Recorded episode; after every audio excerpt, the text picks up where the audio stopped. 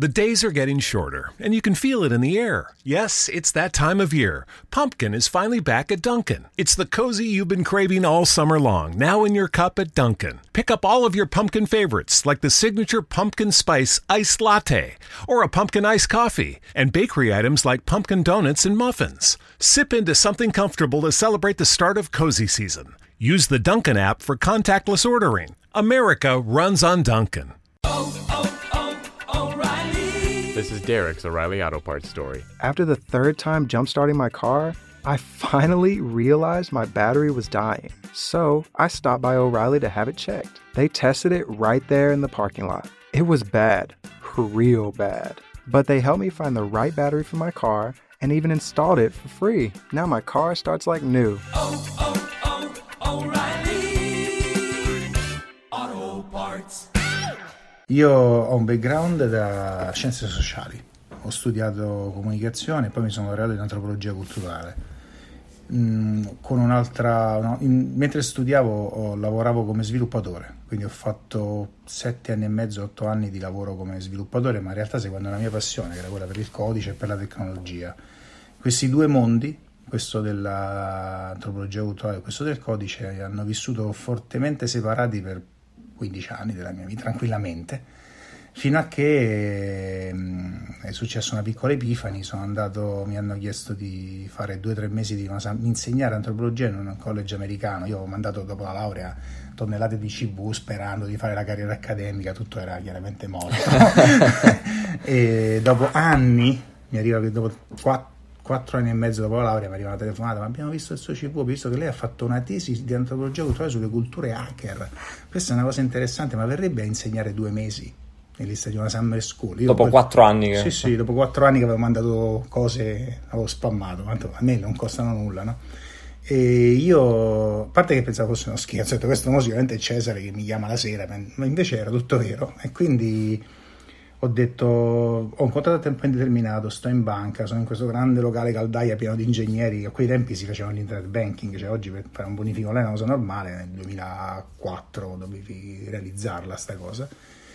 Ho detto no vabbè ma è una follia, ma perché uno si dovrebbe dimettere? Per mia mamma era fatta, cioè stavo in banca, il figlio in banca era tipo Sì, una sì, bandiera, no? Eh. A posto per il resto della vita. e infatti dopo due giorni ho capito che la volevo fare sta cosa, me ne sono andato, sono andato di là eh, con l'idea di prendere questo contrattino molto piccolo e, e poi trovare lavoro in Silicon Valley. Tanto io comunque ero un tecnico, e un tecnico non è che non lavora in California.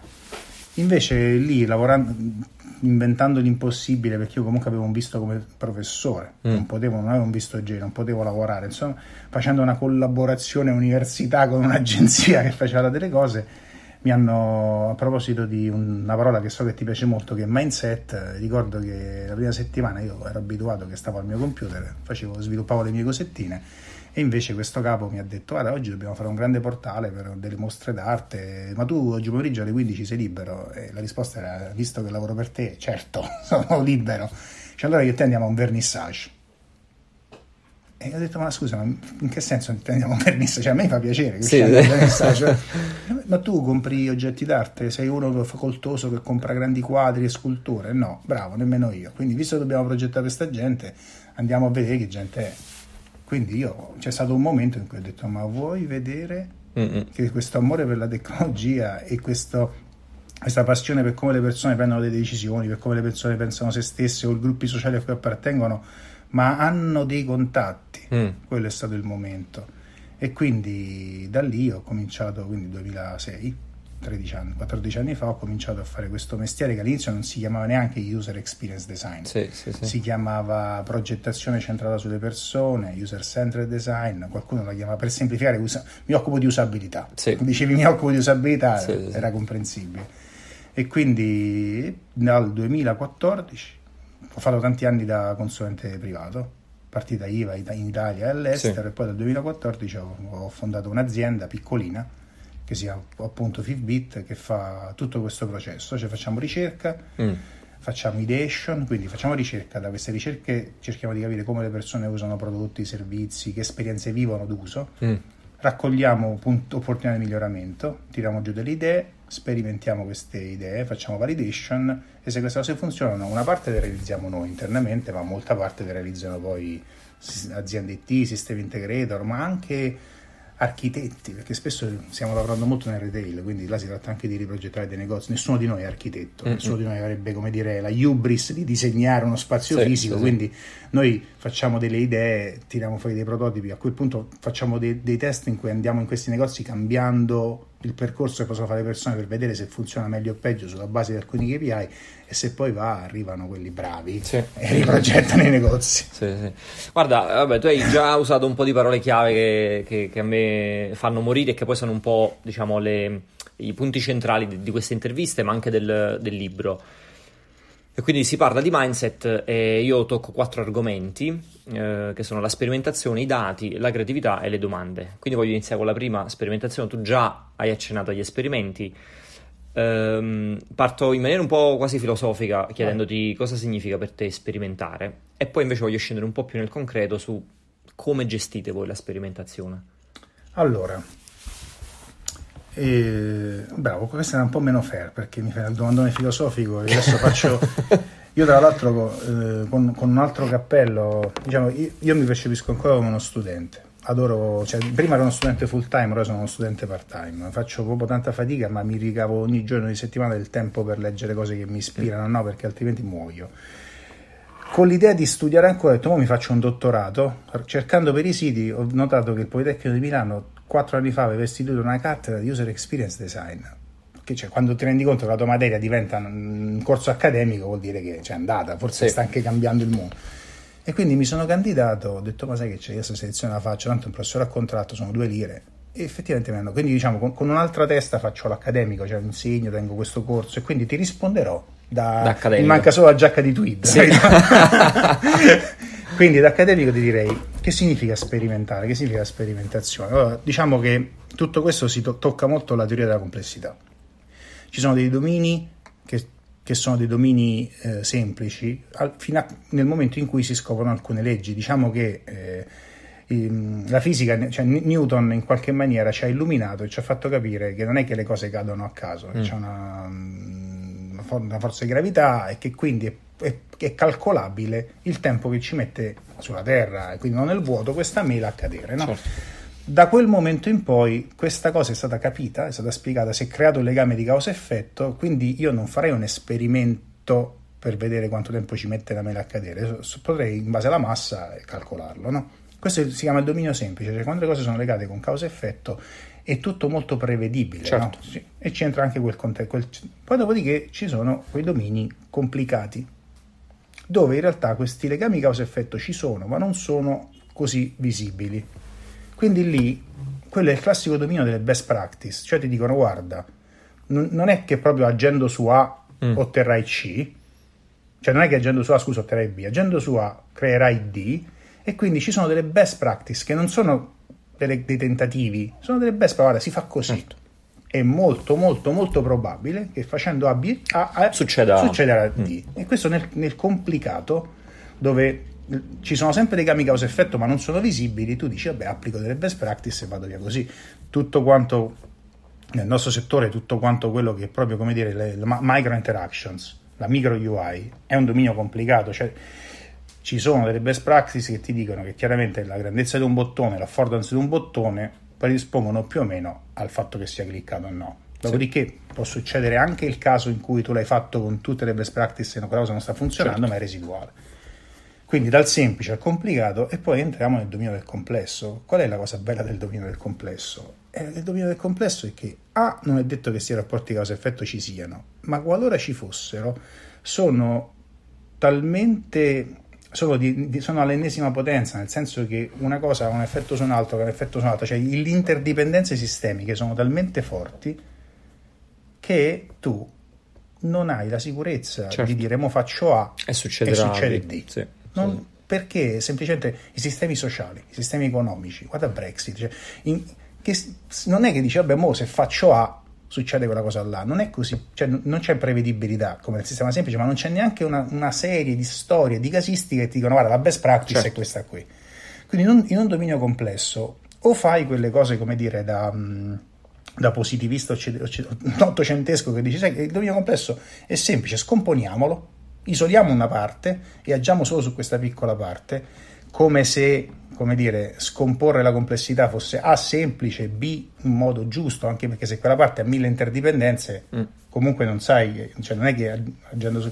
Oppure hai, cambi mindset e dici in quel dominio lì non c'è né la sicurezza né le best practice, c'è il try and catch. Devo provare. Mm. Devo, provare, devo fare i tentativi. Devo, provo a fare questa cosa partendo da un assunto che questa cosa potrebbe generare questo beneficio questo vantaggio, certo. questo risparmio, qualunque cosa. E da lì in avanti sperimento. E da lì in avanti sperimento, dopodiché quel beneficio si può verificare, mm. ma questa cosa è lungi dall'essere una legge, perché probabilmente lo stesso, identico certo. cosa, cambiando, dopo due mesi non funziona più, ma non perché hai cambiato cosa che fai tu, ma perché semplicemente sono cambiate le relazioni certo. del contesto là. Quindi per me la sperimentazione è esattamente questo. Cioè è, la, è l'unica chance reale e anche se vogliamo ehm, non miope di affrontare la complessità. Mm. Questa è bella, mi piace. E come la calate nella quotidianità? Cioè adesso passiamo al, okay. diciamo, al concreto. Come, come, come, si trasforma poi eh, questo eh, in, un, faccio, in, un, processo? In... Ti, allora, mh, mm, non faccio nomi di clienti sempre per, sì. dire, per evitare che tutto questo diventi lo spottone, però stiamo lavorando molto con le aziende editoriali. Le aziende editoriali negli ultimi dieci anni You've worked so hard for all the things you have the salary, the status, the success. And with that image, there's a drink one to unwind, one to loosen up, one to take the edge off. But how do you know when a drink is more than just a drink? We get it. We can help. Karen's Grandview program has been helping accomplished people just like you regain their lives. Talk to us. Visit karen.org/grandview. 10 perché voglio essere carino. Diciamo, ci sono dei libri di prima di 2000 che si chiamano tipo l'ultima pagina del New York Times, quindi eh, sono diciamo oltre un ventennio che si rendono conto che eh, il loro modello di business, che per cento anni è stato il modello di business delle aziende editoriali, cioè prendo dei giornalisti e creo un prodotto, cioè il giornale, è finito. Non è finito del tutto, ma perde il 6% l'anno, quindi una cosa che perde il 6% l'anno che in 10 anni ha perso il 60%, non no, c'è ancora non è finito, però insomma, ecco, siamo, siamo come dire, via del tramonto. Sì, sì, sì. Ma non che è morto il giornalismo, perché il giornalismo come servizio, cioè, penso che ci siano mai state tante notizie o tante informazioni pure dalle parti più remote del mondo come adesso. Il giornalismo come servizio è vivo, è morto il prodotto, mm. è morta la, la reificazione, che però, guarda caso, era il loro modello di business. Certo. Perché il loro modello di business si basava sulla vendita di quel prodotto là. Compri il giornale, paghi un euro, a posto e no, i, i, i, gli altri metaprodotti, quindi i siti di informazioni, i paywall, eh, non, in questo momento non hanno un modello di business sostenibile, non c'è un case study di un paywall che, che remunera il costo di produzione sì. del paywall. Quindi che fai? Dici io, ci chiamano e ci dicono guardate, come dire, non abbiamo molte risorse, però abbiamo qualcosa che vogliamo investire perché qua è come dire do or die, non ci sono molte altre alternative là non puoi, cioè, l'attitudine non è dire guarda ti spiego io, si fa così, sì. non ci sono le best practice, perché questo problema ce l'ha il New York Times, ce l'ha il Guardian, certo. ce l'ha le Figaro e ce l'hanno i giornali italiani o quelli europei.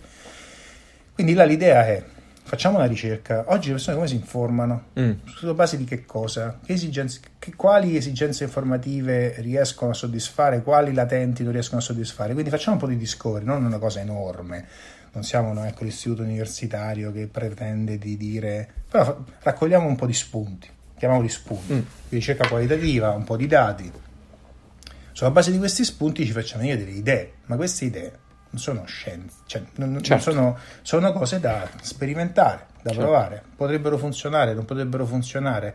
Qua tutta quanta quella che è la cultura lean è molto dentro questo mondo qua, perché non è che realizzo una cosa e poi la faccio sul mercato senza sapere, senza aver provato che questa cosa in qualche maniera c'è un po' di traction. Quindi, per esempio, per uno di questi clienti siamo partiti da una cosa molto banale, una landing page dove delle persone lasciavano la propria mail se erano interessate a un mm. servizio nuovo gratuito. E abbiamo, abbiamo raccolto 9.000 mail. Di queste 9.000 mail, a questo punto abbiamo quantomeno validato che c'era un interesse. Certo. Visto che c'era un piccolo interesse, abbiamo creato un piccolo prodotto. E quindi questa persona gli manda ogni giorno dall'1 alle 2 una, una, fondamentalmente una mail all'inizio mm. dove c'erano nove cose che devi sapere oggi. Se tu non hai tempo di leggere tutto sì, quanto sì, quello sì, perché non vuoi leggere, ti mando il digest. Super MVP, giusto per super, validare. Super MVP. Quanta okay. gente le apre questa mail? Beh, tanti di questi 9.000. Allora mm. non è più una semplice mail. questa cosa dovrebbe diventare un'app dove oltre a questo ci sono altri contenuti. E questo oggi, questo oggi sono passati due anni e mezzo, mm-hmm. questo oggi è un prodotto che sta sul mercato che guadagna quattro volte i suoi costi mm. facendo giornalismo. Chiaro. A dicembre esce Apple News in Italia. Come che, come che impatto avrà quell'abbonamento di Apple News su un servizio come questo? Sì. Non lo sappiamo, quindi come dire, proprio per calarlo molto, Sì, molto sì, semplicemente, il mindset è parliamo di persone, mercato e internazionale, prodotti e servizi. Quindi il nostro, ragazzi, è un dominio complesso. Certo. Mi dispiace dirlo, ma è un dominio complesso. In questo dominio complesso arrivare lì con la valigetta dei Men in Black e dire cioè io le soluzioni Certo. per me è overselling. Avere, Non hai altro modo che testare, sperimentare di continuo. Che, che provare, provare di continuo, anche perché su- nel, nel nostro lavoro, cioè, lo dico proprio, lo dico un po' crudo, Vai. una parte del nostro lavoro per tanti anni è stato arrivare al design. Mm. Come il giornalista che una volta diceva, sai che c'è, io ho scritto il pezzo, quando ho messo il punto alla fine della- del, del mio articolo, ho fatto, ho Sì. consegnato, no? Sì. Ah, oggi chi si occupa di giornalismo fondamentalmente crea relazione fra quello che succede nel mondo e un pubblico e il suo lavoro comincia da quel punto perché la Certo. gente gli scrive Non è- non è più la che fa. fine, non è più il la punto fine, d'arrivo. anzi aver scritto il pezzo è la scintilla per tutte le relazioni che questo pezzo i commenti che questo... per noi arrivare a un design diciamo finito ma non solo un design anche proprio un prodotto mettere online una cosa se parliamo di online o creare un prodotto fisico è l'inizio del gioco perché poi arrivano le persone che lo usano per davvero Mm. lo usano, non lo usano, lo aprono una volta a settimana, due volte a settimana, ci stanno tutto il giorno sopra, che ti scrivono, cosa non ti scrivono, e lì, cioè, quello, quello, quello, Mm. quello, quello, quello- cioè, dovresti dedicare il 25% del tuo effort a creare la cosa Sì, e il sì, sì, il 75% resto è tutto quello dopo. solo a lavorare, quando, perché sennò dici, sai che c'è, io ho consegnato, tieni sì, sì. cliente, questo è il mio design, tu mi paghi la mia fattura, io ho finito, questo è proprio come dire, questi sono, questi sono gli anni 90, Sì, neanche sì, gli sì. anni 2000. E mi, mi riesci a fare un esempio, ehm, anzi magari due, fammi un esempio, che ne so, positivo e uno negativo di esperimenti, magari Ok. uno che è andato a buon fine e uno che non è andato a buon fine, però mettendo il focus su, su quello che avete imparato. Cioè, Eh, co- esatto, cosa vi siete esatto. portati a casa da quella volta che avete sbagliato e cosa Eh, vi siete ma- portati a casa quella volta? Scegliene Guarda, due. no, ti, racconto, ti racconto queste due cose. Allora, il, ehm, tu, hai già, tu hai già detto tutto, nel senso che il, ehm, il problema non è il fallimento, il problema non sono gli esperimenti che vanno male, il problema è la tua abilità di imparare da questa roba qui. Cioè, come tu riesci a trasformare un, un fallimento, che in, parola- in italiano, se tu dici fail è failure. Non è un problema, fallimento, Fallimento, sembra sì. veramente si lega al fallimento, l'azienda è fallita, capito? Sei in liquidazione. Sì, fallimento sì. è una cosa, cioè, ci sono una serie di cose a cui noi eh, fatichiamo proprio a dare un nome, poi magari ti racconto anche altre cose che mi hanno colpito ultimamente. Ehm, invece no, cioè nel senso se questo fallimento in qualche maniera, se questo, se questo esperimento mancato riesce a trasformarlo in conoscenza, che aggiunge conoscenza di progetto e quindi come dire c'è un'altra piccola lumicina in questo dominio complesso, è un grande investimento, è una figata.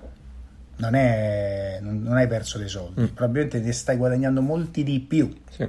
perché eviterai di fare una serie di cose in una direzione. Quindi noi, con molta onestà, esperimenti li, li- li vinciamo nel, sen- nel termine che facciamo, noi ogni volta facciamo di tutto, investiamo solo nelle cose di cui siamo più o meno sicuri. Mm. Abbiamo un nostro, un nostro piccolo diciamo, algoritmo di priorizzazione per cui quando ci sono delle idee diciamo, cerchiamo di, perché non è proprio l'ICE, Sì. ma insomma siamo lì. Cioè, noi, diamo, noi diamo score, questa cosa quanto valore dà al cliente, quindi quanto è customer, cioè quest- se, se fare questa cosa quanto valore dà al cliente, X, diciamo sempre da 1 a 10 per semplificare, quanto valore dà al business, quanto Sì. questa cosa è fattibile, quanto noi ci crediamo che questa cosa possa avere Sì. impatto. Quindi diciamo uno score siete da, fatto da- quattro da 4 a parametri. 40 Sì. da 4 a 4 e que- è lo stesso score che noi tra l'altro applichiamo pure quando ci arrivano i lead commerciali cioè quando uno dice ma fate questo, volete fare questa cosa per noi cioè molte aziende ti dicono ma quanto vale questo progetto Sì. noi cerchiamo di cioè è chiaro che è importante quanto, quanto, valore può portare il progetto in azienda ma il problema mio non è quanto valore porti tu a me è che quanto valore porto io a te Certo. perché se queste due cose non si parlano tu sarai scontento che mi hai dato dei soldi e dal tuo punto di vista non hai avuto co- e se creare relazioni con clienti scontenti che parleranno mai di te che non funzionerà mm, Mm. non è sostenibile cioè una, una tattica di breve periodo poi Sì, devi sì. chiudere devi spostare il negozio quindi allora eh, due case study, due, vabbè, quello che ti ho raccontato prima, se, cioè, lo mettiamo nella categoria di quelli andati a buon fine. Lo, ce lo teniamo là. Okay. Quindi là, qual era l'insegnamento principale secondo te? No, là, era sul modello, sul, sul, sul comportamento? Ah, là, sono, la, la, prima cosa da validare è che le persone siano, siano disponibili a pagare per delle notizie. Okay. Le notizie sono una commodity.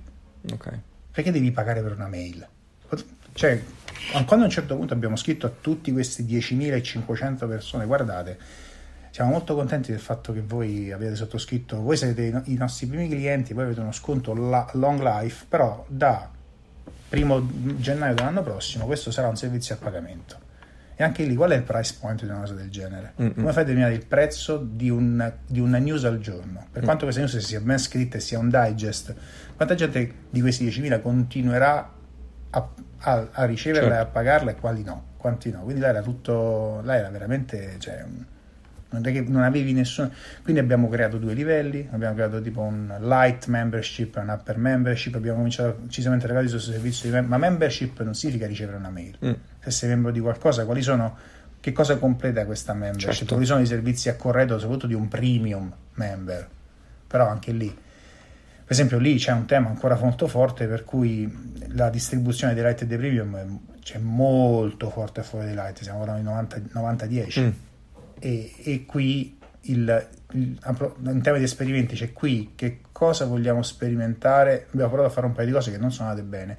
Come facciamo a dare rilievo e importanza a una membership pensata premium. In, sì. questo, in questo momento sono due mesi che è in corso una cosa nuova. Venus, your source for fun, sexy style, is celebrating the fall fashion season during the annual Venus Fashion Week event. Just in time for cooler weather, Venus's new fall collection has arrived, and now's the perfect time to get amazing deals on new styles that look great at home or out on the town. For a limited time only, shop hundreds of new fall fashions and get $15 off when you spend 100, $30 off when you spend 150 and $50 off when you spend $200 or more. Visit Venus.com or download the Venus app and use the promo code SPICE to save during the Venus Fashion Week.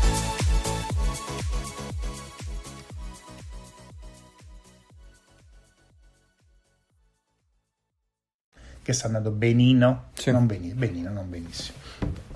Invece di esperimenti falliti ne potrei raccontare nel senso che e questo è molto, cioè questo è molto Kahneman, cioè noi noi ricordiamo molto più facilmente le cose che sono andate male che le sono andate bene, ma perché fa parte. Cioè, Ce l'abbiamo dentro. Nel... No, è darwiniano, cioè tu da bambino cammini, tocchi il forno caldo, dici ah, questa cosa scotta, forno caldo non si tocca. Sì. Cioè, hai toccato mille altre cose, ma ti ricorderai che il forno caldo che ti sei bruciato la mano, no? Sì. Come dire, questi, le, i, i, picchi negativi, ti, ma tu mi racconti una storia, cioè, tu, quando, io sono, sono con mio operatore telefonico da dieci anni telefono, navigo, faccio tutto, mi racconti una storia del tuo operatore, ah quel giorno mi hanno debitato 3 euro, io ho chiamato il 190, questa non mi rispondeva, sì. ho capito, ma è un giorno in 10 anni sì. in cui fai tutto, però quel giorno sta qui, questo è il grande problema di brand, no? in cui tu, tu la, il ricordo dell'esperienza negativa, e questo poi è un tema enorme in UX design, il ricordo dell'esperienza negativa è, è dura da scavallare. Quindi io mi ricordo molto bene tanti di questi, tanti di questi insegnamenti, tant'è vero che ci feci proprio una lecture, cioè una, una delle lecture fatte all'università sono i, i, i, dieci progetti che ho sbagliato, che tutti si divertono da morire, anche io poi sono autoronico, fondamentalmente delle volte quando non sei bravo ad apprendere da questi fallimenti, tu cominci a essere attached. Quando non sei committed, sì. ma sei attached, fondamentalmente diventa personale. Quindi, se questa cosa va male, non è che vabbè, è andata male questo pensiero, vuol dire che sei scarso tu. Questo sì, è proprio sì, il più grande errore che puoi fare, no? Buttare. Poi Però, entri in un circolo vizioso t- terribile che si autoalimenta all'infinito. Sen- senza senso, senza senso. Per dirtene soltanto una, eh, stiamo lavorando con un'azienda svizzera che si occupa di farma che comunque è un altro dominio dove tu devi entrare molto in punta di piedi perché è difficile intervistare, eh, parlare con delle persone che sono malate, significa prendere del tempo a delle persone che già hanno poco tempo, hanno un'aspettativa di vita bassa, quindi come dire, fare ricerche, cioè, sono domini di fedi, di andare a casa delle persone, queste persone magari che ne so, sono attaccate a una macchina, cioè, sì. è molto difficile. Quindi abbiamo fatto questa ricerca, abbiamo raccolto delle cose, eravamo molto colpiti da quello che ci ha detto una persona e quindi abbiamo puntato tutte quante le nostre fiche su, mm. su una cosa, su uno di questi esperimenti che poi in realtà si è dimostrato residuale. Mm. L'azienda non adeguatamente, cioè le grandi, le grandi aziende farma sono tutto meno che Agile Lean, eh, parliamone. Quindi l'azienda eh, che eh, anche loro avevano, non è che avevano, non erano entrati nel mindset questa è la prima cosa che facciamo, ne faremo altre 10. Sì. Hanno battezzato il progetto con quel nome, il progetto doveva essere quello, è andata fortunatamente relativamente presto, cioè dopo due mesi è andata male quella cosa là, hanno detto no basta, non lavoriamo insieme. Ok. E... Cioè, quindi al primo esperimento non riuscito, hanno tirato i No. in barca. Ok. No, E pe- peccato, però avremmo potuto probabilmente non fare... so- cioè, l'insegnamento è se stai parlando, se stai lavorando con un cliente e questo cliente non ha, non ha il mindset della sperimentazione, ma ha il mindset del io devo portare fra tre mesi il risultato del mio capo fico, Sì. non provare mai una cosa sola, Sì, sì, provare almeno due o tre, Mm. perché abbassi il rischio che vadano male tutte. Arriva male una, ma altre due vanno decentemente, quindi lui un piccolo risultato Mm. lo porta. Quindi là l'apprendimento è ok, se non c'è consonanza culturale, non mettere le fiche solo su una cosa. Sì, sì, sì. Guarda, prima mi accennavi, eh, o meglio, l'hai detto più di una volta, hai fatto il, il passaggio di, di, di fare ricerca utilizzando, utilizzando diversi modelli, diversi strumenti, diversi approcci. Eh, approfondiamo un po' più questo aspetto, quindi diciamo se, se parliamo un po' di, di- sulla parte un po' più qualitativa, voi internamente con i vostri clienti, sui vostri progetti, ehm, come lo fate? Quanto spesso lo fate? Quali, quali strumenti utilizzate? Che ne so, survey, focus group, interviste dal Sì, vivo? sì, direi. Allora, di- dimmi qualsiasi cosa. Qua, qua tocchi proprio, come dire, qua tocchi proprio la mia, cioè la mia origine. E tra l'altro, tu immagini, io sono sposato con una donna che ha fatto il dottorato in metodologia della ricerca sociale. Quindi, casa nostra, anche una casa noiosissima perché a cena si discute. Ma hai visto come hanno posto quella domanda su quel sondaggio? Non è una domanda tricky perché se, se fosse stata Sì, posta sì, così, sì, capito? La gente non viene più a cena perché. Immagino. Quindi immagino anche la domanda cosa c'è per cena stasera è un Eh, delirio no, e non eh, è no. il modo giusto di porre la domanda. Allora, ehm, sì, noi in realtà siamo, se tu vai a vedere, se tu vai nella visura camerale, noi siamo comunque registrati, parte che il design non esiste, no? Nei, nei co- nei codici. design non esiste, Matrix, esatto. Non so se il growth hacking, c'è azienda di growth hacking, c'è, c'ha una teco, no? Sai questi codici. Noi comunque siamo una, una società di ricerca di mercato. Ok. Quindi fondamentalmente nasciamo con questa idea qua, no? E, e ricerche di mercato è la cosa che si avvicina un po' di più. Mm. Quello che facciamo noi che comunque non, non sono ricerche di mercato. sì, sì, sì, sì. Allora, ehm, per, per, ehm, per prendere anche questo, questo, questo mh, campo di studi e eh, renderlo chiaro, perché poi se, se lo semplifico tutta la mia parte, come dire, da accademico dei tweet eh, ai brividi, diciamo che ehm, per noi la discovery è una cosa necessaria. Delle volte ci chiamano solo per fare discovery, cioè mh, grandi progetti anche internazionali fanno ricerca in eh, Germania, UK e Italia e noi siamo il partner italiano di una ricerca più grande Mm. sulla mobilità perché una grande azienda di automotive vuole fare che ne sono a due posti. Decide di fare una macchina a due posti e ci dice ci studiate come le persone usano la smart e la Toyota IQ e quindi là parte la challenge cioè che vuol dire come le persone usano la smart e la IQ che cosa si è interessato a sapere? Cosa inter- quindi allora, il, mondo, il campo della ricerca non è tanto di, cioè, per, per dirlo, ma sì, intanto tu c'hai gli ascoltatori di livello, usiamo, cioè non, non abbassiamolo troppo. Allora, diciamo che qualitativo e quantitativo sono dei false friend, perché non è che le ricerche quantitative non abbiano qualità o che le ricerche qualitative non abbiano tanti dati, sono delle scorciatoie che si usano. Si dice in accademia standard e non standard, che significa che io posso usare la, la ricerca standard è quella in cui io uso- prendo uno strumento tipo il questionario e uso questo strumento con tutti, con mille persone. Lo strumento è sempre quello e Mm. quindi io ho raccolto dati con, con una, una maniera standard. Il non standard, la- l'intervista one to one, queste che tu farai anche con altre persone, cambierai le domande, cambierai Certo. l'ordine, la conversazione prende altre pieghe, no? Quindi fondamentalmente lo strumento di ricerca non è sempre lo stesso. Certo. La tecnica è la stessa dell'intervista, ma non lo strumento, e quindi raccoglierai dati diversi. Quando è che si usano le tecniche standard e non standard? E poi si possono usare in contesto o in laboratorio, fuori contesto. Allora, le tecniche standard si usano quando tu vuoi capire che cosa succede. Quindi, se io ti dicessi, che ne so, quanta gente compra il formaggio nel supermercato, tu andresti fuori al supermercato e intervistare le persone. Mm. Chiedi- no, andresti- prenderesti i dati di vendita del supermercato Chiaro. o prenderesti che ne so, i dati di approvvigionamento del formaggio in giro in Italia. Quindi, se mi interessa capire quanta gente va su un sito, c'è Google Analytics, c'è- c'è- non, è- non c'è bisogno di fare la ricerca, chiamiamola qualitativa, no? perché a me mi interessa capire che, che cosa succede, che cosa Certo. si manifesta. Se mi interessa capire il perché delle cose, cioè vedo che ieri ci sono state 5.000 persone su quella pagina, dove di solito ce ne sono 10. Certo. Analytics Devo spostare l'attenzione su però altro. non mi dice perché. Sì. perché si è manifestata questa cosa? Perché una, una, manifestazione dove tutti gli anni vengono 20.000 persone, quest'anno c'erano 100? Sì. E là, là, quindi se sono interessato al perché delle cose, al perché dei fenomeni, sono, alt- sono, sono, sorelle, non è che sono cose che sì. Mario Cardano, che ha scritto uno dei manuali più belli della ricerca sociale, ha scritto, all'inizio erano due volumi, qualitativo e quantitativo, ha tolto tutto, ha cominciato a fare proprio più volumi. Quindi là, allora, che cosa, che cosa vuole questo nostro? Il nostro lavoro è questo.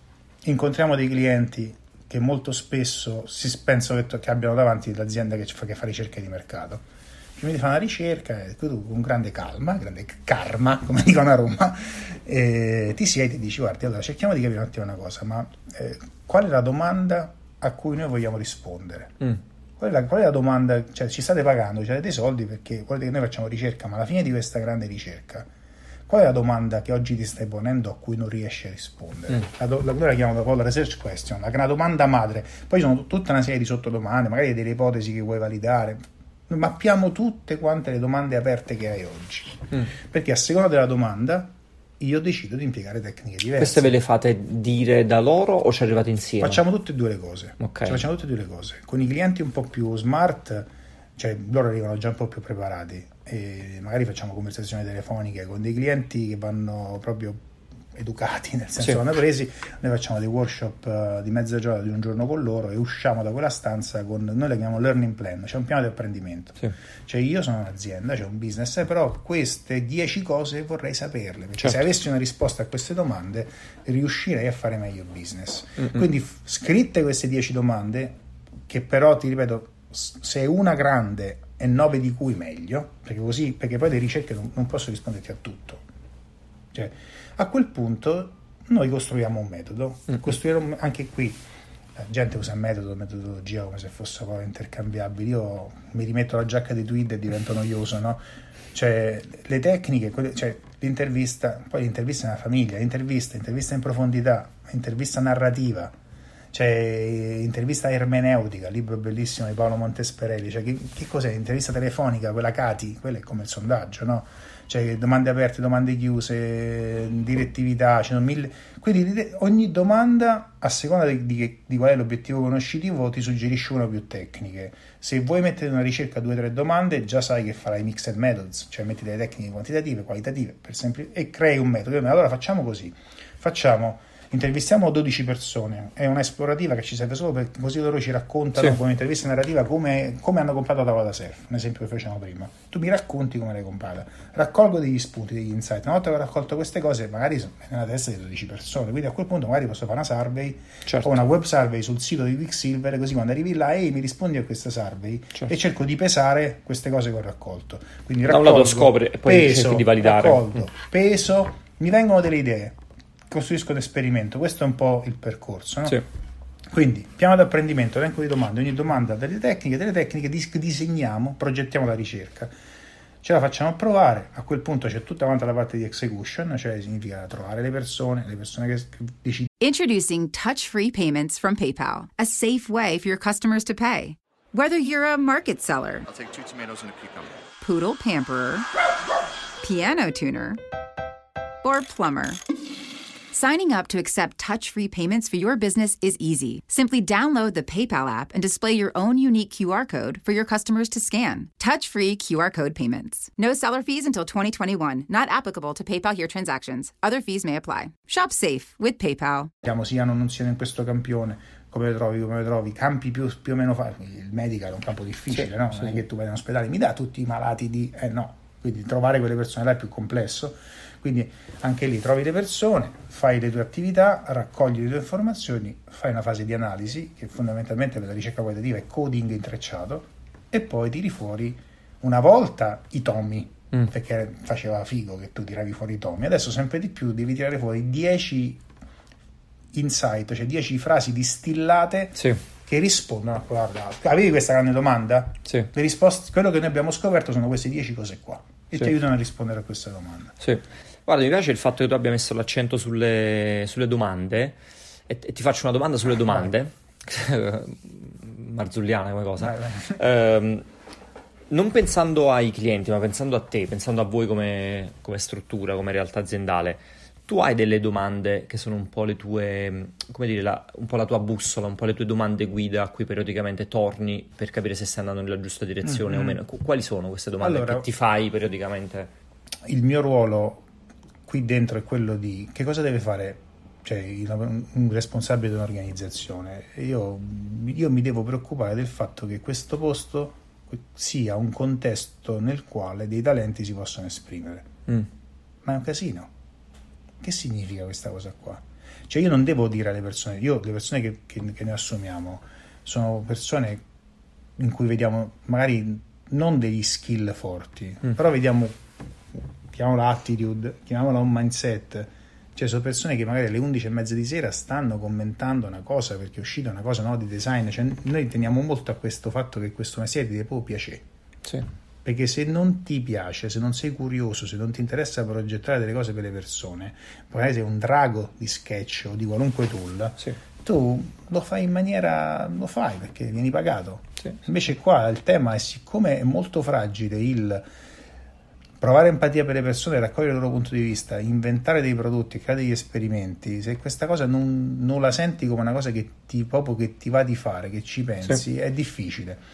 Quindi prendi queste persone, che sono tante persone diciamo molto committed, eh, però queste persone sono anche molto esigenti.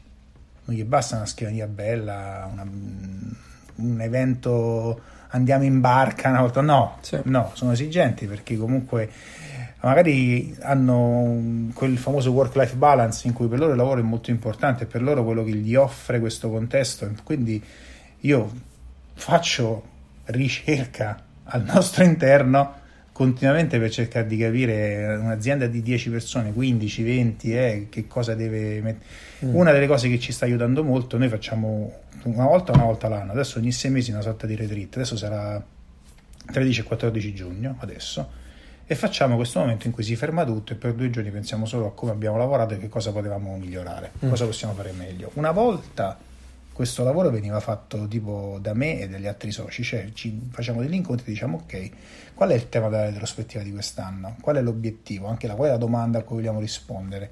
Quest'anno è un processo aperto. Cioè, quest'anno cioè, partecipano detto, tutti. A tutti abbiamo detto guardate, dobbiamo fare la retrospettiva Secondo voi, di tutte le cose che vorreste, due giorni sono due giorni, quindi non è che si può fare tutto, però di tutte le cose che vorreste affrontare, qual è il, il, l'opportunità di miglioramento, il problema di Fitbit che vorreste risolvere? Mm. E quindi ognuno ha scritto una Quindi frase, questa è una domanda condivisa. Condivisa. Qual è il problema che vorreste risolvere? Ok. Qual è, o qual è un, un aspetto che vuoi okay. migliorare? Poi, sì. capi, vogliamo parlare di opportunità di miglioramento o di problema? Sì. Dopodiché, qual è la parola? Noi, ogni prospettiva è una parola. Qual è la parola che scegli? Se dovessi dare un titolo a questa prospettiva, qual è la parola e perché hai scelto quella parola? Mm. Okay. Ognuno avrà risposto. E adesso io e altre due persone stiamo facendo questo lavoro di mettere insieme punti di vista molto diversi, ma semplicemente per progettare questa due giorni. Quindi io adesso cosa ho fatto? Non faccio più il, il, lo user researcher dei clienti dei miei clienti, mm. dei clienti dei miei compettenti, faccio fondamentalmente l'employee research. Quindi lo fai internamente, lo stesso processo però internamente. Eh, con, però sì, lo stai facendo con delle persone che, che lo sanno quello sì. che stai facendo, che lo sanno quello che stai facendo, quindi in qualche maniera è più, è più un disegnare le cose insieme sì. che, che, tu sei l'intervistato e sono l'intervistatore, cioè è meno, è meno asimmetrico come, sì. come lavoro. Sì, sì, sì. Ehm... Ti voglio chiedere un'altra cosa, eh, visto che hai citato questo fatto del retreat, no? di questi sì. due giorni, ci sono altre attività che fate come team, come azienda, mh, mm, strutturate, non mm-hmm. strutturate, ma che comunque hanno l'obiettivo un pochino, se vogliamo, di stimolare la parte di pensiero laterale, chiamiamolo come vogliamo chiamare, cioè come, come tenete sempre vivo l'out of the box in azienda? Allora, eh, c'è un format che si chiama Offbeat, mm. eh, che di fatto è una è condivisione interna e lo può chiamare chiunque dell'azienda, cioè poi ti faccio vedere, cioè, moduli, cioè, noi poi usiamo un sistema in cui mettiamo le, gli obiettivi della settimana, ognuno mette gli obiettivi della settimana, cioè, uno, uno, dei grandi valori è la trasparenza, io poi su questa cosa combatto una, una battaglia e mi piacerebbe avere, cioè, portarlo proprio agli estremi, cioè, mi piacerebbe che tu entrassi dentro l'azienda, vedessi quant'è il ricavo dell'azienda da gennaio, cioè da prima sì. gennaio a oggi, vedessi quanti clienti, i rating dei clienti verso di noi, no? Cioè mi piacerebbe che in qualche maniera che, rispettando i ruoli di ciascuno, certo. però non ci fossero delle informazioni classified. Sì, sì, sì. sì, sì. tolta la privacy. Un po' modello buffer, no? quel tipo di... Un po', di... un po quel modello okay, di, trasparenza. E, tant'è vero che tipo, tutto, il nostro calendario è pubblico, cioè se tu un, se un dipendente vuoi vedere io cosa faccio oggi, apri il mio calendario, il mio calendario è pubblico, o i miei obiettivi, come quelli di Domenico, come quelli di Francesco, sono pubblici, cioè tu vuoi sapere Raffaele cosa deve fare questa cosa, cosa ha, si è previsto di fare questa settimana, è davanti agli occhi di tutti, quindi in qualche maniera il, anche il mio timesheet, cioè che cosa ho fatto, cosa mi preferisco certo. cosa ho fatto, anche quello è pubblico, cioè sono, quindi questo è un valore a cui teniamo cioè, abbastanza. E, uh, trasparenza però non significa per forza condivisione. Mm. Quindi eh, abbiamo creato questa, quest, quest, questo, questo, diciamo, questo momento in cui tu puoi chiamare in qualunque momento della settimana un offbeat che può durare mezz'ora, un'ora o due ore e dici guardate io ho scoperto questa cosa che secondo me è molto figa mm. e voglio dirla a tutti. È chiaro che due ore di 20 persone, cioè un bel investimento, certo. tanto non è una cosa che dici sai perché le persone hanno altre cose da fare o no, quindi meglio che non lo fai per oggi per domani tu dici guarda io vorrei fare un off-beat interno e vorrei raccontarvi che ho fatto questo progetto, è andato particolarmente bene, però siccome ci abbiamo dato in 3 di 20, vorrei raccontarlo a tutti, vorrei far vedere quello che abbiamo fatto, perché magari altre persone possono usare queste cose. Quindi funziona che più o meno ogni settimana le persone eh, prenotano un offbeat. Mo per esempio c'è il 13 maggio, lunedì prossimo, c'è uno di Domenico di tre ore. Domenico ha chiesto tre ore, sì, perché dice non riusciva a comprimere questa cosa. Infatti la gente, la gente si è un sequestro, dai, un sequestro, non è un offbeat. Quindi in quel caso cosa si fa? Siccome poi noi abbiamo Roma, Milano, prima avevamo anche Berlino come sede, adesso in questo momento non abbiamo nessuno, tra l'altro dobbiamo cambiare sede, che è primo lui quindi eh, tu lo metti in calendar, le persone mm. sulla base di obiettivi settimanali si organizzano sapendo che vogliono dedicare quelle tre ore. Quindi chi vuole può aderire. Vuole, aderisce, okay. aderisce e in presenza o collegati da remoto con Hangout, delle cose molto semplici, questa persona parla, parla, racconta, dice tutto quello che vorrebbe condividere con gli altri. Sì e gli altri fanno domande o fanno altri interventi. Spesso facciamo anche dei, grumi, cioè nel senso magari facciamo tre offbeat di mezz'ora attaccati, in modo tale che è un momento solo, ce ne sono sì. tre di mezz'ora, no? Sì, sì, e io stesso, quando penso, quando ho detto, per esempio, abbiamo fatto questo esperimento in cui non siamo più in queste quattro stanze dove siamo adesso io e te, ma siamo di là nell'open space. Io ho chiamato un offbeat e ho raccontato, non è che ho detto ragazzi domani si va in off, cioè ho detto guardate io ho fatto questo pensiero, ho, ho, visto che il fatto di stare fisicamente in quattro stanze creava, cioè aveva il vantaggio in cui tu ti senti un po' più protetto, no? sei con 4-5 persone, però lo, stavano, cioè, sentivo, è una percezione, come ho detto che sia giusto, no, tanto è vero che è un esperimento, che innanzitutto le persone andassero a pranzo per stanza, mm. cioè dove a pranzo con i tuoi, no? Certo. Cioè, si, si, creava inevitabilmente si, il gruppo. Si un gruppo più chiuso in cui tu condividi con la tua stanza e non all'interno dell'azienda. Sì. E in cui a, un certo punto le stanze, siccome le, stanze, le persone si mettono vicine, effettivamente qua sono tavoli, tu, arrivi, portati ti metti dove vuoi, però siamo persone abitudinarie, la gente sì. sui treni si siede sempre allo stesso sedile, il treno è quello lì, no? Quindi alla fine le, i visual si mettono seduti vicini al sì. visual ed era fatta la stanza degli UI sì. che prendeva in giro certo, ah perché certo. allora ragazzi cioè, ma è possibile che in 20 facciamo i silos come sì, le multinazionali sì, pigliamo per il culo le grosse dai, aziende e poi facciamo come dai, loro cioè una cosa veramente non gestibile ho detto senti facciamo una prova magari non è lo spazio fisico magari su altre cose però quindi ho chiamato un offbeat ho detto io ho rilevato questo questo e questo magari mi sbaglio magari sono le mie percezioni penso che eh, mi piacerebbe fare questo esperimento. Ho parlato con la proprietà dello stabile, ci, ci fa usare due mesi quell'altra, quell'altra ala. Come valuteremo se questa cosa è positiva o no? Potremmo valutarla sulla base di facciamo una survey prima e dopo, però secondo me ci sono questi tre, questi tre punti che sono tre nostri valori che dovremmo tenere in considerazione e quindi l'offbeat diventa pure un momento sì. per dire delle cose davanti a tutti quanti. Sì, sì, sì. Um, non so se ho risposto. No, assolutamente, assolutamente, assolutamente. Uh, ti faccio um, l'ultima poi ci sono due domandine veloci di chiusura. Ti faccio l'ultima, che invece è un po' più legata. Prima fuori onda tu mi raccontavi il percorso di alcune di queste persone, no? E mi sembravano anche il tuo, mi sembrava il classico profilo a T eh, di cui sono follemente innamorato, io, io stesso lo sono. Um, quanto è importante questo aspetto per voi? Eh, cioè, mh, mm, come dire, la, la, la, parte di avere eh, multidisciplinarità, ma anche proprio contaminazione tra competenze diverse, esperienze diverse, è una cosa gestita completamente casuale oppure si, si fa attenzione al fatto no, di prendere no, certo tipo di persone con... No, non è affatto casuale, devo dirti la verità, cioè non è casuale, io se c'è una cosa di cui mi sono sempre occupato io è proprio l'hiring, anche perché a 20 persone non è che hai risorse umane, non è un dipartimento. E ti dicevo prima, quello che cerchiamo di fare sono due cose, sono attitude mm. e è, che, che roba che tra l'altro non capisci in un colloquio. Quindi il, per, il, percorso per lavorare da noi, è molto, anche questo è, molto, è, pubblico, è trasparente, anche la board dove ci sono le persone che stiamo facendo i colloqui è pubblica, tutti vedono chi stiamo colloquiando, se sì, sì perché... Quindi tu alla fine mh, mm, rispondi a due domande, perché hai scelto Fitbit, cosa vedi in Fitbit e perché noi dovremmo scegliere te.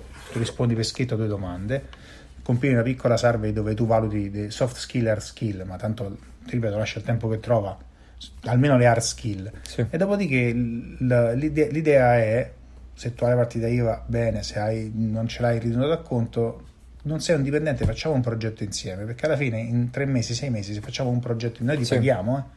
Non è un facciamo un progetto poi, no, noi ti paghiamo, io ti pago il progetto che fai, io lavori, ti pago, però soltanto lavorando insieme capiremo se c'è questo fit, se tu ti trovi bene e se noi ci troviamo bene con certo. te. Quindi, Quindi il processo di è lungo, sì. non è che dici sai, mo mi servono tre persone, per tre persone, no, ti presenti, rispondi a domande, rispondi a salve e cominci a fare un progetto insieme. Alla fine di questo progetto c'è un post mortem, come è andata, come è andata, si è trovato mm. bene, si è trovato male e a quel punto noi ti potremo proporre un contratto da collaboratore se vuoi essere indipendente o da, dipend- da dipendente tutti gli effetti. Ecco, una delle cose che che non, è, che andiamo a cercare apposta, ma una delle cose che si verifica sì. è che in realtà prendiamo, che ne so, Nicola. Nicola è, come io poi lo uso sempre come esempio, adesso lui sta, sta a Milano, ieri eravamo insieme. Eh, Nicola è un laureato in filosofia una persona che ha fatto filosofia e che tra l'altro è spassosissima perché ogni volta che tu mezzo dici il nome di un filosofo a caso lui si prende subito male perché è molto serio su, sì, sua, sì. su questo suo zocco. No? Sì. Dopodiché ha cominciato a lavorare con Falcinelli come copertinista. Mm. Quindi una persona che pensa più che realizza, che pensa, ah, ma c'è il nuovo libro di, eh, ma che cosa voglio mettere in copertina? Cioè, quindi mi leggo un libro e trasformo questa lettura in un'immagine, un'idea. Sì, sì, sì. sì. E poi si è innamorato del codice. Adesso viene il nostro sviluppatore di punta. Bellissimo. eh, Filosofo sì. sviluppatore notevole come. Eh, però, allora, ok, cioè, il tema è che cioè io, io l'ho conosciuto a un, a un, evento di design, un evento sì. di design stava là, eh, io ho messo il classico foglietto, guarda, stiamo cercando delle persone, lui ci ha contattato, io non sapevo di questo suo background, no, io lì, stiamo cercando una persona che sappia fare prototyping, che non sia una persona che, che venga da, proprio dal front-end, sia una persona che abbia un po' di competenze di design che però sappia fare front-end. Perché? Perché se io riesco, a proposito di esperimenti, a prendere un design, a realizzarlo anche in due giorni e a fare dei test, prima di investire veramente nel realizzare l'artefatto ho validato. E mi sono accorto che in realtà questa attenzione a questi profili non lineari, poi capiamo che cosa è lineare, in realtà è molto importante perché il nostro mestiere, come il mestiere di chi si occupa di prodotti e servizi, è molto spesso un mestiere di cerniera, cioè un mestiere di traduzione. Noi siamo traduttori di altre mm-hmm. di, di, aziende che hanno dipartimenti che hanno agende diverse perché cioè, io devo fare il più figo così l'amministratore delegato vede me, dà il premio a me, non dà il premio a te. Però così le cose non si fanno, cioè così le cose non si realizzano. Stiamo facendo una casa. Sì. È vero che ci sta chi mette i pavimenti, chi mette i mattoni, chi pittura, no? però fondamentalmente siamo in una casa cioè la ownership è di tutti quanti. E chi fa design eh, parla con la parte tecnica, quindi o con chi fa realizzazione se è un touchpoint digitale o o parla con l'industrial designer o con il realizzatore, noi lavoriamo per Luxottica, io in Agordo parlo con eh, il capo squadra operaio che è addetto alla industrializzazione dell'occhiale, cioè dopo che il designer ha disegnato questo occhiale in 3D, quello deve capire ma qua che lega di ferro usiamo, che stampe usiamo, che frese usiamo sì. per fare questo occhiale, no, se su due persone non si parlano quel disegno rimane sempre sul computer del progettista, non sarà mai un occhiale.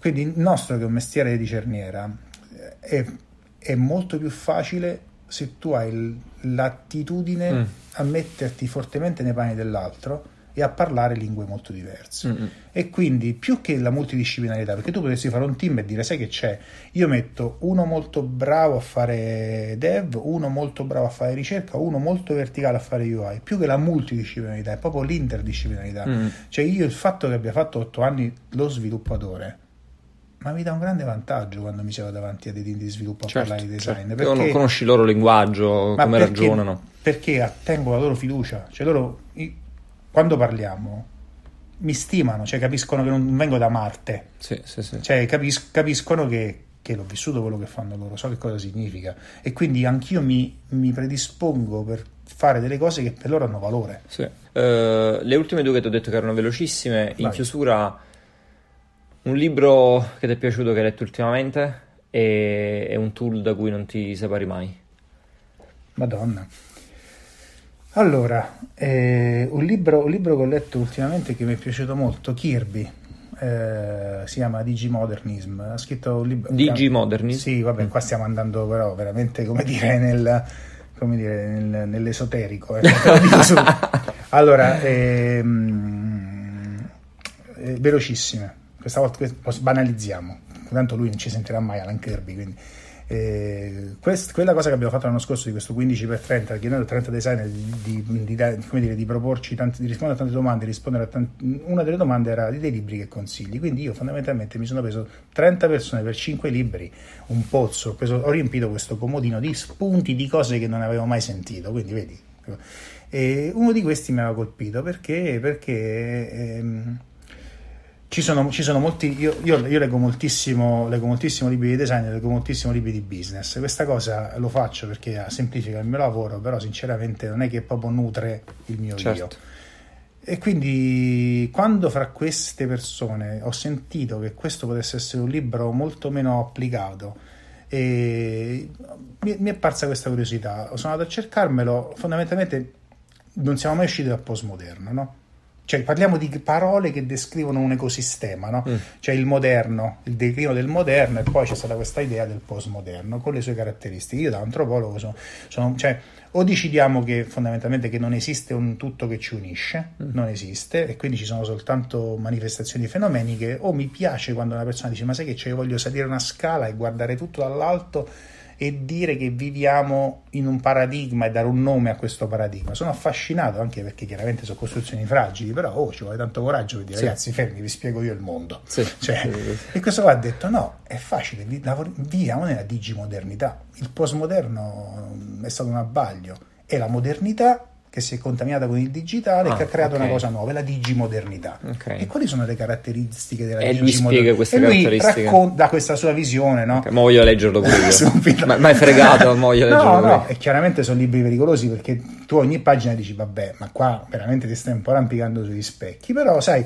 se sei abbastanza intelligente da mantenere alta l'asticella e da tenere quella sfida intellettuale, ogni tanto non userò nessuna frase di quel libro né con i clienti sì, né sì, a sì, lezione, no però una parte di me, capito, che dice, ma sai, ma, ma, ma veramente stiamo, stiamo, siamo schegge che vanno in direzioni molto diverse o riusciamo a, a raccontare una grande narrazione del mondo? Sì, sì, sì, un, come dire, un, una parola ehm, così. Questo, mi ha colpito, mi Vai. ha colpito, che mi ha colpito. Eh. Invece e, il tool?